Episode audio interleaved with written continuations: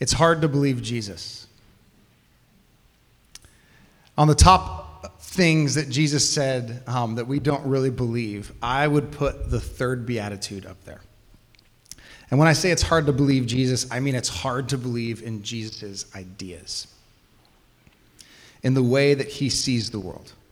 For Christians, it's not hard to believe that Jesus is God, the second person of the Trinity, like all the stuff that, um, all the Christological stuff that the church hammered out in the first few centuries. That doesn't seem to be difficult for us. But what does seem to be difficult for us is to believe Jesus' thoughts on what constituted his vision for being truly human in the kingdom of heaven, his vision for the good life.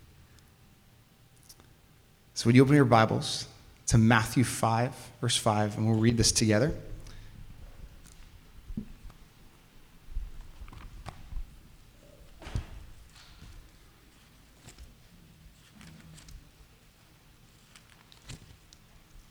Matthew 5, verse 5. And I loved reading um, those Beatitudes, Michael and Candy, just slow, one at a time.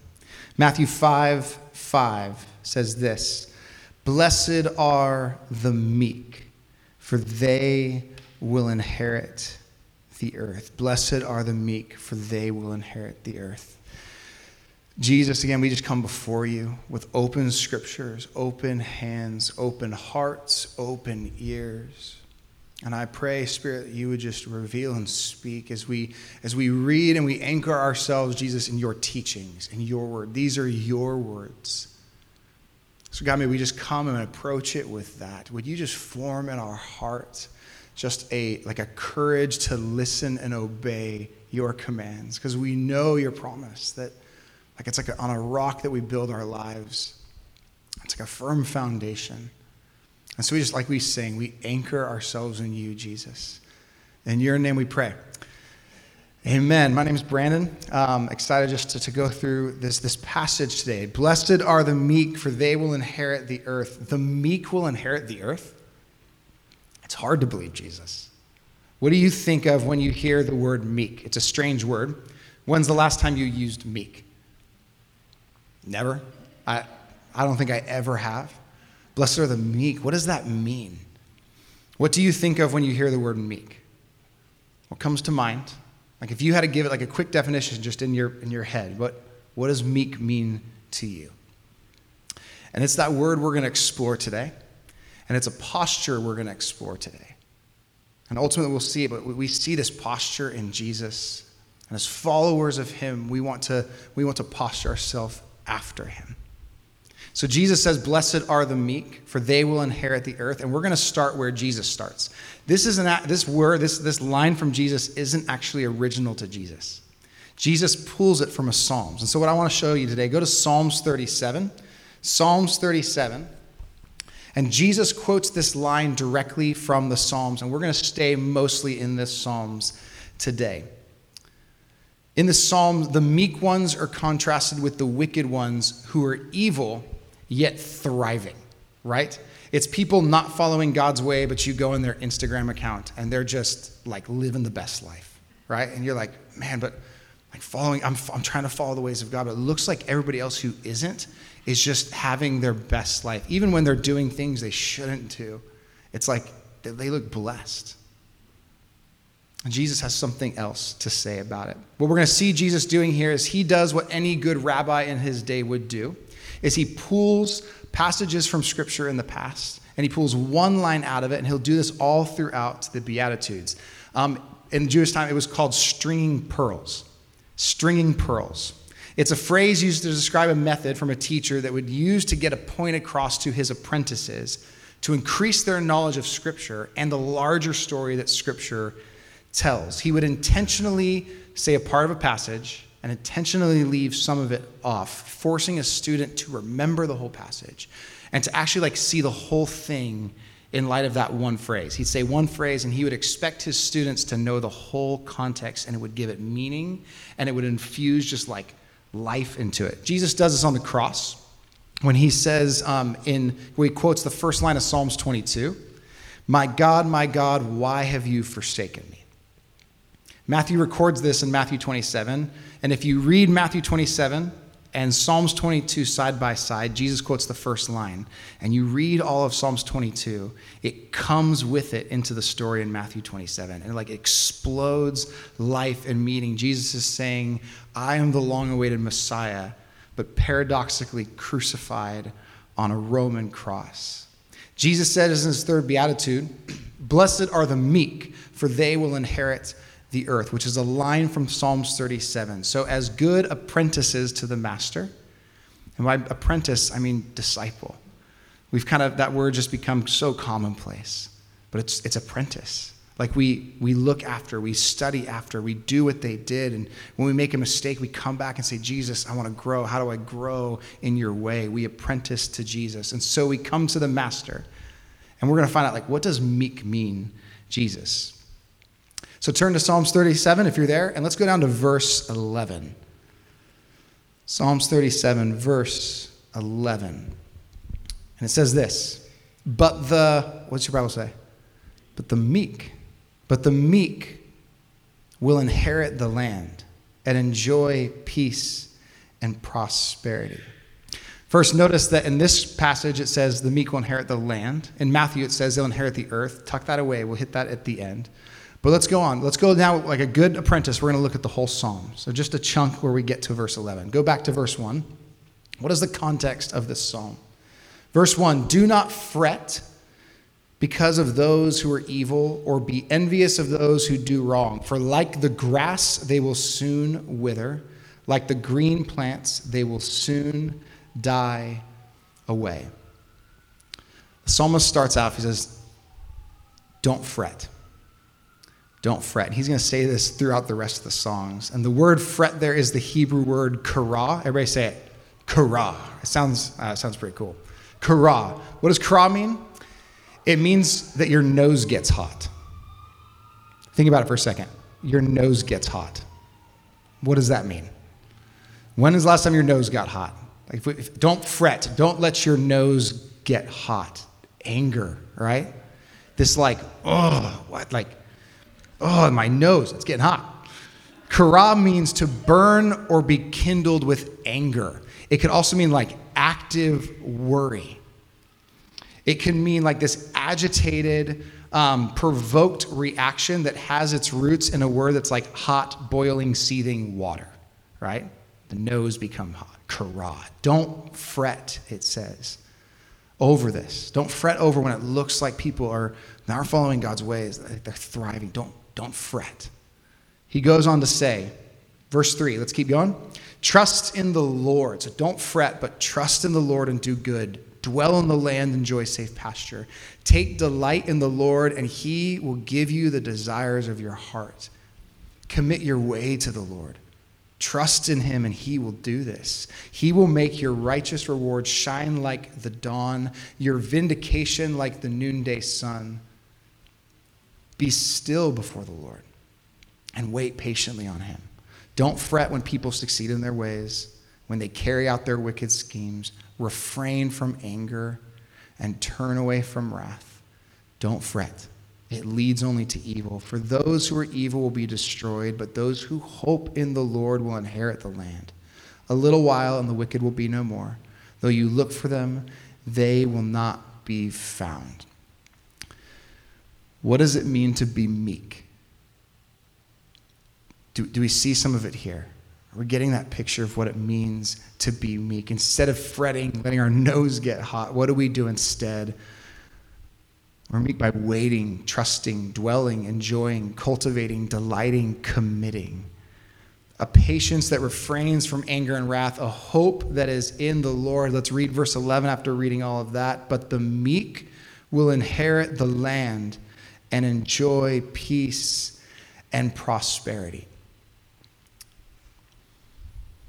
We can look around at the wicked and prospering and suffering and see no justice or hope. And the heart of this psalm is that even though it seems like everything, they're suffering, things aren't going well, God sees the meek who are not responding in kind, but are choosing this stilled trust in the Lord. And probably like you, if you take 30 verse Psalms 37, you just you hear it, and you kind of imagine your life, and the things that are in your world right now, you turn and you look at the situation and like, this is how I want to react. This is what I want to do. And God says, no, it's, it's how do followers of Jesus respond? What do we do in times of suffering? What do we do in times when, when it looks like evil is getting its way? What do we do in times when things are out of control? Jesus' first original audience that he's, he's telling this to, they find themselves in this position as they are under the boot of Rome. And they're trying to figure out what do we do with the problem of the Romans? How do God's people respond when we're like, we're not in exile out of the land, but we're in the land and kind of in exile? Like, God, we're like, the kingdom of God is supposed to be here. And instead, it's a Roman emperor, like, overruling them. And they're oppressed. And what did they do? How did the people at that time respond? Well, one, they said, if you can't beat them, join them. That's what the tax collectors did. You have some others who start like heightened religious observance and performance. If you can just do the right thing, God will change it. This was the project of the Pharisees. Others turned to politics and made an alliance and allegiance, and those were the Sadducees. Others said, forget this mess, and like ran away to the desert to start over. Those were the Essenes. And finally, others turned to like violent resistance to stop the Romans and the Greek influence on the Jewish culture at whatever it took. These were the zealots. You had a people responding in these ways, in various ways. And it's in this atmosphere that Jesus is teaching, this atmosphere that Jesus says, Blessed are the meek, for they will inherit the earth. Let's be honest. Do we actually believe this from Jesus? Who, who gets the earth? At the end of the day, who actually gets to be vindicated? When the Roman soldiers who are stationed in Tiberias are standing, like imagine just them standing at the edge of this crowd where Jesus is teaching, and they're listening to Jesus' statement Blessed are the meek. I imagine these Roman soldiers looking towards each other just with a smirk, right? They know better. They know how the real world is run. Rome ruled the world from England to India. Caesar had conquered the world, and the Roman Empire inherited the earth. The Romans didn't get the earth by being meek. Rome ruled the world because they were smart, they were strong, they were ruthless, and they were willing to make war to secure their power. And here is a poor Galilean rabbi announcing and reminding his audience that the meek will inherit the earth. This is crazy talk. And I'm sure the Romans thought the same things and had a good laugh. And that's why it's hard to believe Jesus. Our problem with the Beatitudes, as we'll read, is they just don't seem practical, Jesus.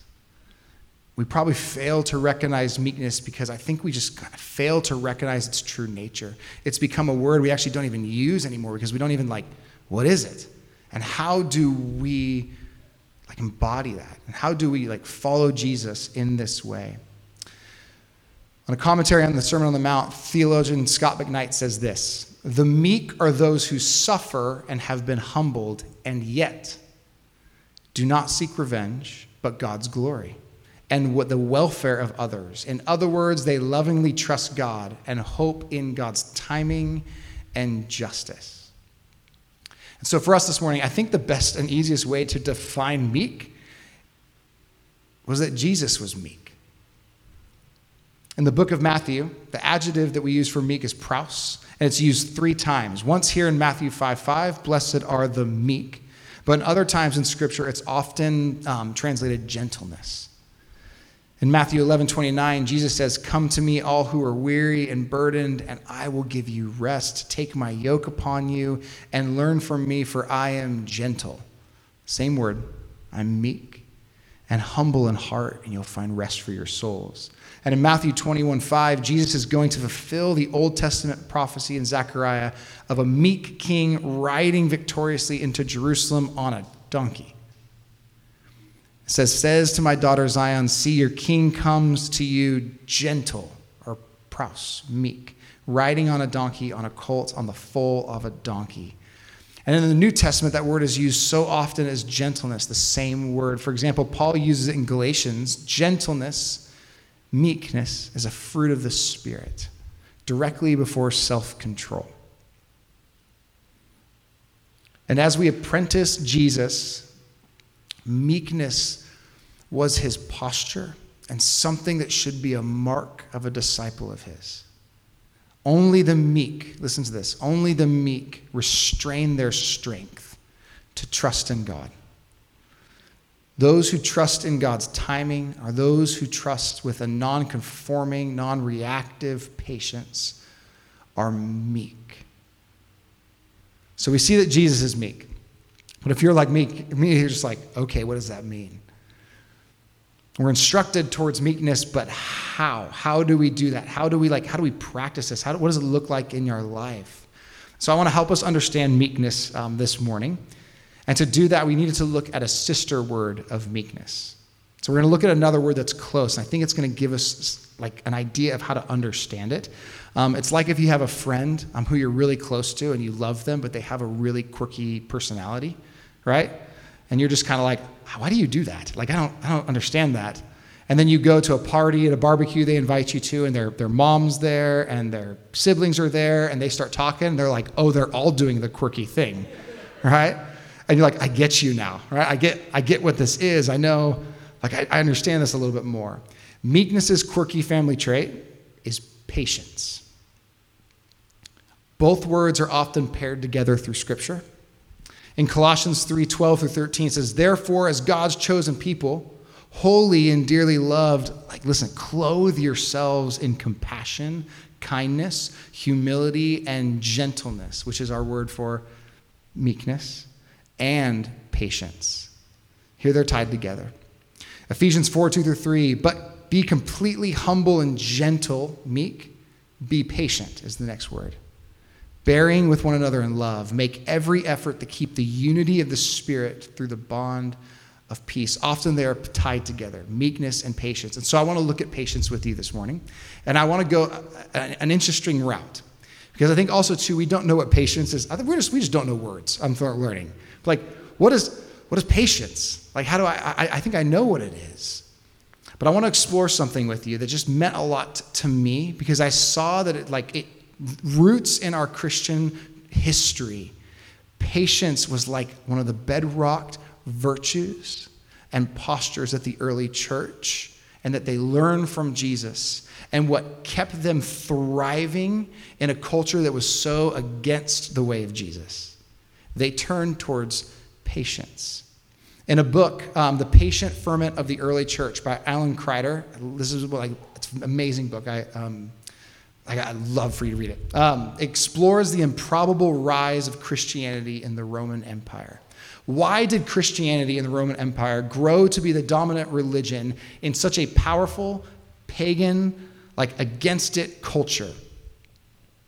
Two things that Kreider notes and he explores is this. One, it was the community's deep practice of the way of Jesus, particularly the Sermon on the Mount rooted in, listen to this, rooted in the community's practice of patience. Patience. Patience means to means the capacity to accept or tolerate delay, trouble, or suffering without getting angry or upset. It comes from the Latin word to suffer. And in his chapter on patience, Kreider explores much of like the first, second, and third century Christians, and they would write about patience all the time. It's fascinating. In the, um, according to, I'll just give you one. Why it's fascinating is because they could have written about a, a, bunch of other stuff, but they focus on this. Um, so I want to just give you three little just sneak pits just into our history of how we practiced patience. According to Justin Martyr, who was killed in 165, like 130 years after Jesus, in Rome, he was killed. And reflecting on justice, Justin Martyr, Kreider writes this According to Justin, Listen, patience is central to the life of the community in Rome. Turning the other cheek when someone hits them in the face, giving their tunics when someone who takes their cloak, avoiding the incendiary sin of anger, and if they are compelled to go one mile, go two. All that from the Sermon on the Mount. When people, this is uh, Martyr, when people see Christians behaving like this, they wonder at God, whom the Christians say motivate their behavior. So it's important for Christians not to quarrel like other people, and they must live their good works visibly in the sight of others. Then, when Christians live with integrity and visibility by our patience and meekness, Justin writes, Christians will draw all men from shame and evil desires. According to Justin, patience attracts people. He sets up patience and meekness as partners and with meekness as not like highly thinking of yourself, and patience as enduring. And this is a definitive mark as the apprentice of Jesus. Kreider shows Origen says this Origen, who lived in 254, said, Patience was the virtue that's peculiarly ours. Like, this is our virtue. And it distinguishes Christians from the other, from other people. Last one. Um, Cyprian, who was the bishop of Carthage. I know it's like a history lesson today. Hang in there. Cyprian who was the bishop of Carthage in 256, they went through the church an intense time of persecution. The Roman emperor, imagine this like all of us, demanded that all of the citizens of Rome had to sacrifice to the gods and burn incense to the emperor. Cyprian, in response to this, is exiled. Some people in his church decide to sacrifice to the gods, to renounce Jesus, and to, to burn incense to Rome to the Roman Empire. Some stay faithful and get imprisoned, and some of those who are imprisoned get killed. And when the persecution is over in Carthage, the church kind of comes back together, and the tension between those who lapsed and those who stayed faithful was thick. Thick. Can you imagine that?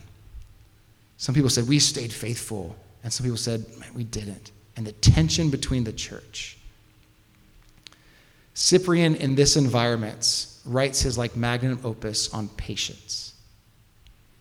And I'll end with this. It's his quote. I just love this. Cyprian says this Nothing else distinguishes the unjust from the just more than this that in adversities, the unjust man complains and blasphemes because of impatience, while the just man is proved by patience. Patience is the distinctive sign of a Christian.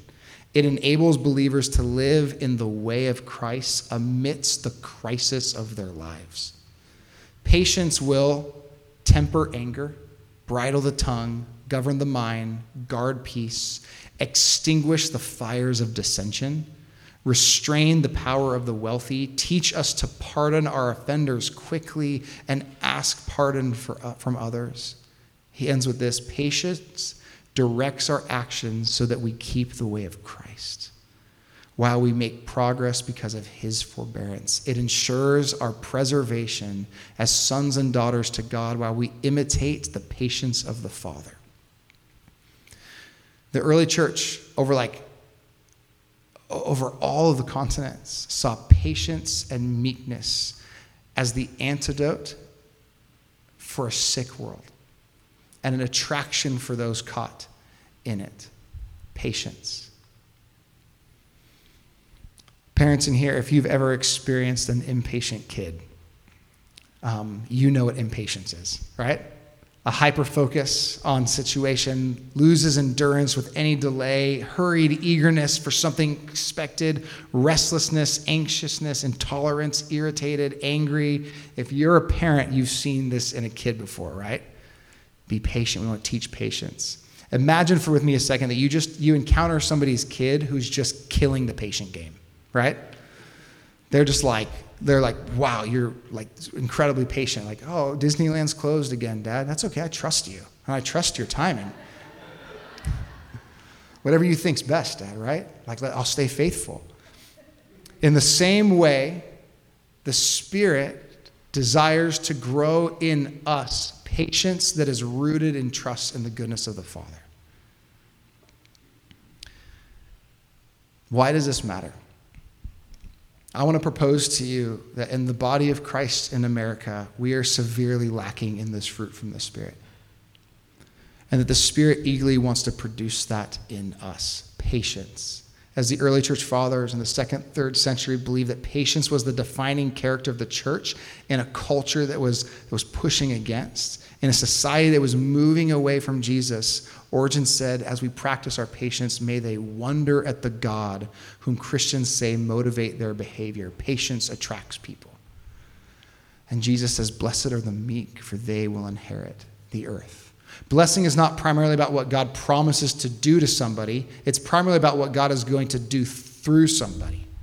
Blessed are the meek, for they will inherit the earth. In other words, when God wants to sort the world out, to put it to right, He doesn't send in the tanks, He sends in people who are meek, who practice meekness.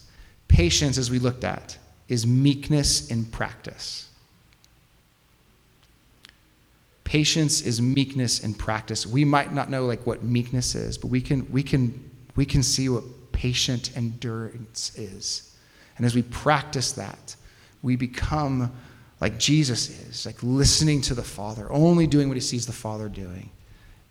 Meek. And as we practice patience through the power of the Holy Spirit, we prepare ourselves to endure suffering faithfully in any circumstance. It's really unfortunate that the English word meek rhymes with weak right? Too often we think they're synonymous. They're not. Meekness is not weakness. The meek are those who possess a potent strength, and that strength is their faith in God.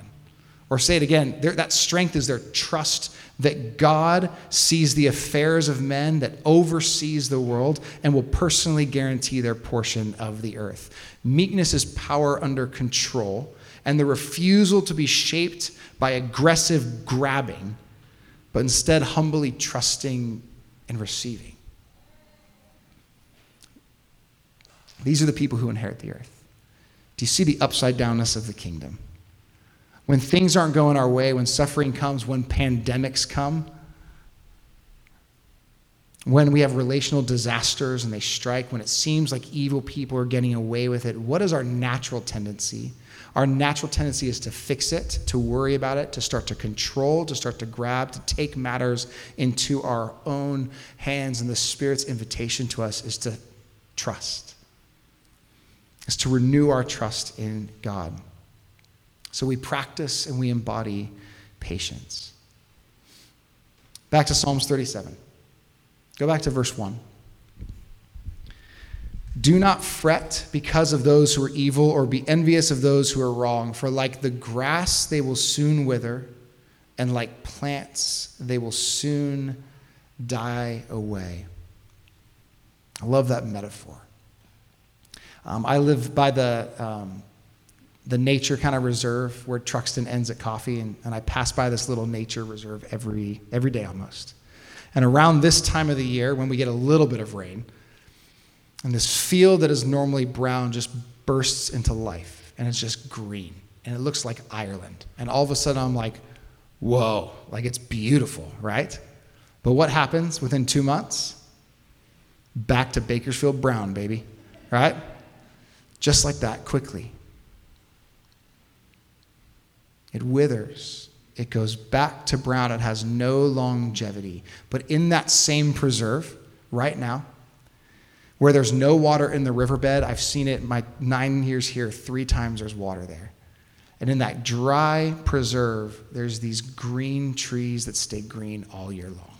Why?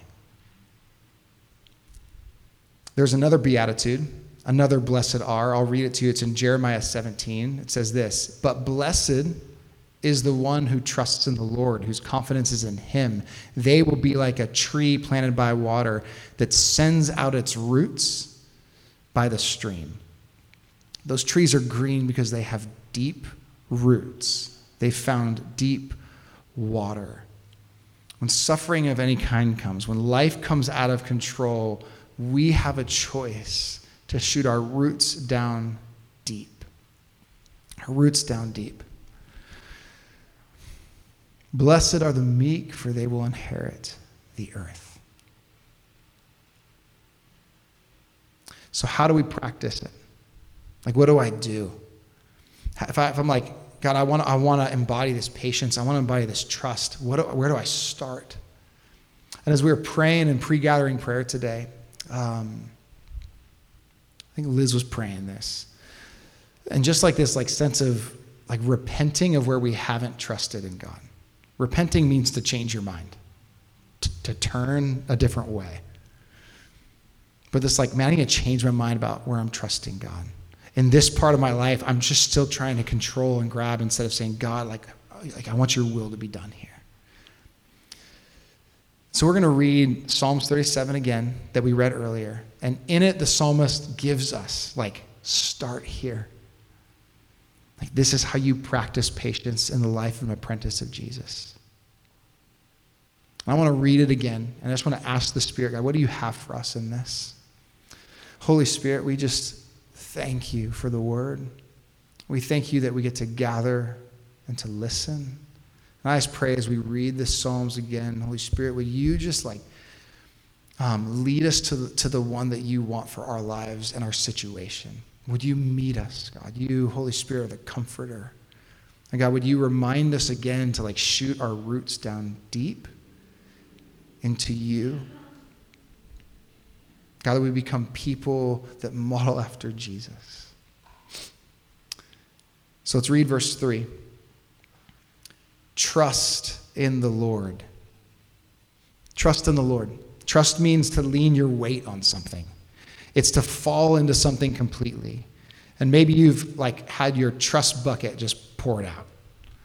Maybe you've lost it with other people and even other Jesus followers for that matter. And so you've kind of said like I can't even trust God. Put your trust in God, the psalmist says. This morning maybe there's an invitation to renew your trust. Lean your weight, your hopes, your dreams, your aspiration, your healing, all that you are on him. The Father can take the weight. Let's keep reading. Trust in the Lord and do good. Our lives and our work matter. Waiting, trusting, patience, meekness in the Lord, it's not passivity.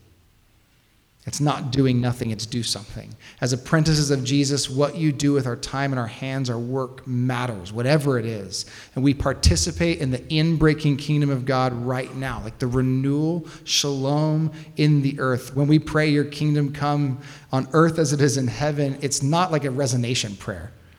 Like, there's nothing I can do, God. I hope you fix the world. It's a prayer of participation. Give yourself to something that's about God's kingdom, do good.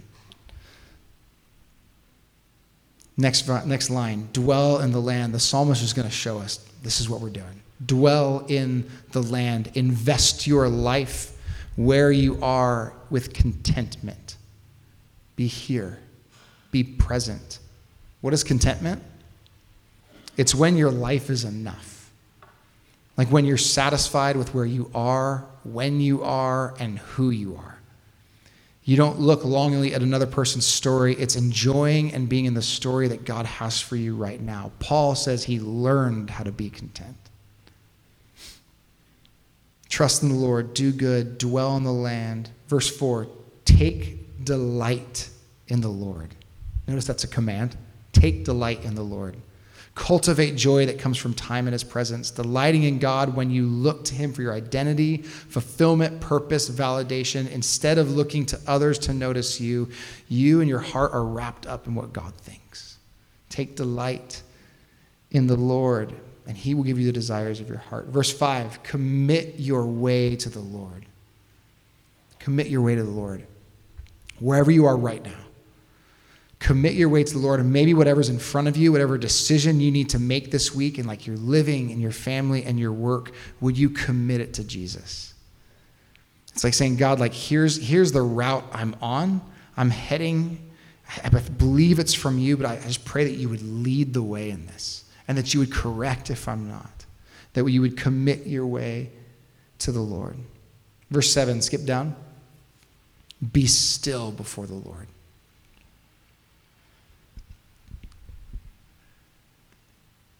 To slow down.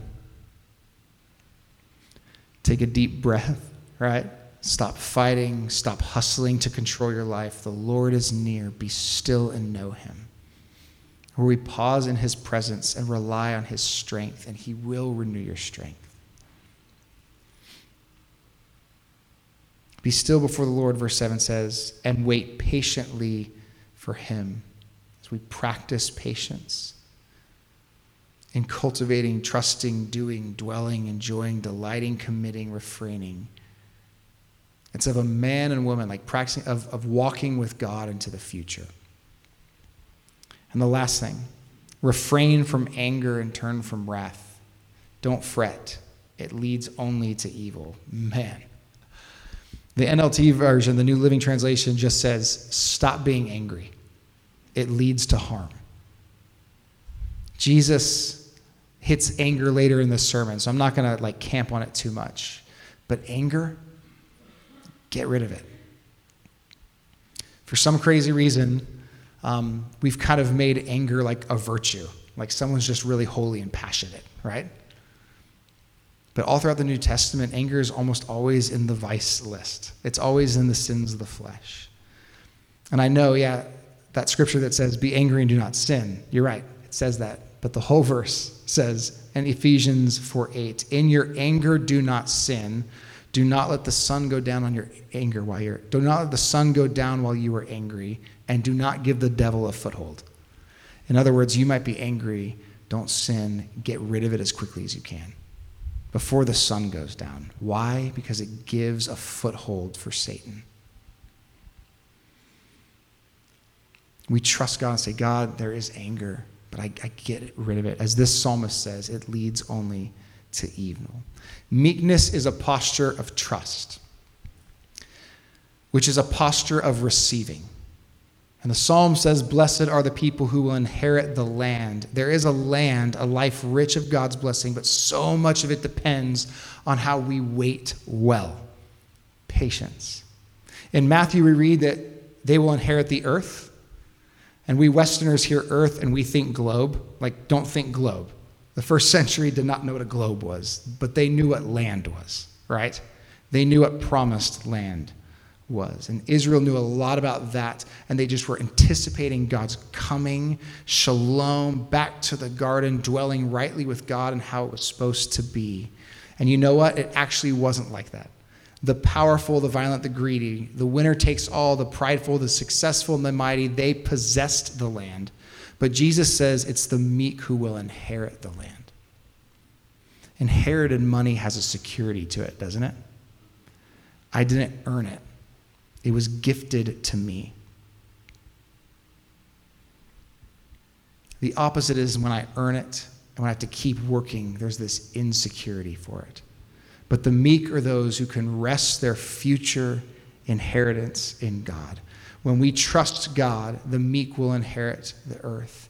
And God sees, and God will restore, and God will give peace, and God will give shalom, and God will meet us in that place of need. Say, Blessed are the poor in spirit. Blessed are those who mourn. Blessed are the meek. We model meekness. And we ask, and Jesus asks us to follow him into that posture of patience. And we'll end with this. Philippians 2 says this. This is about Jesus, who, being in the very nature God, did not consider equality with God something to be used to his own advantage. Rather, he made himself nothing by taking the very nature of a servant, being made in human likeness, and being found in the appearance as a man. He humbled himself by becoming obedient to death, and even death on a cross.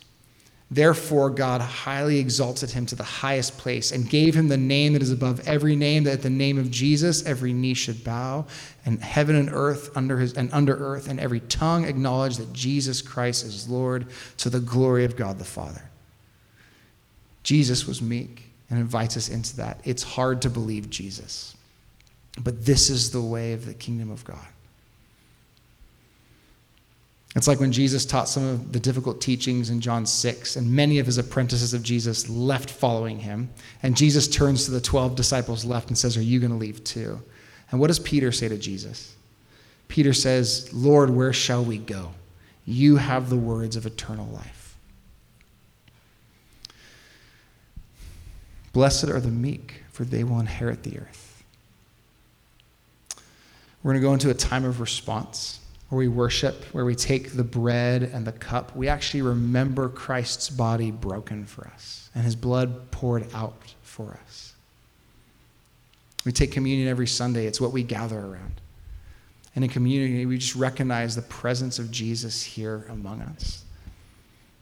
And so I want to encourage you, just as we worship and, and as we worship Jesus and as we take the bread and cup, just to ask the Holy Spirit, like, God, where do you want to work in my life? And where is there areas where I'm just grabbing here instead of trusting? And let Him speak and let Him heal and let Him restore as we say, God, I want to trust you in this. Let's pray.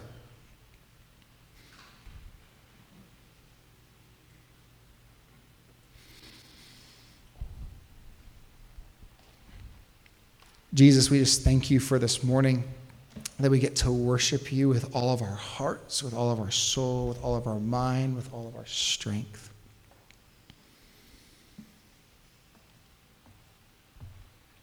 God, I pray that you would just give us like this, this assurance and courage that we can, we can trust you, that you would remind us of your faithfulness from generation to generation. And like this just assurance of like, I can trust Jesus in this area would just come. Holy Spirit, I just pray for those parts of our hearts where we're just, there's just like, I don't know if I can trust you here, God. And I pray, Holy Spirit, you would speak into those in this time. God, that you would restore trust. God, that you would meet people, that your presence would um, just be uniquely here as we worship you, Jesus, as we praise you. God, you are worthy of that worship, worthy of that praise. In your name we pray. Amen.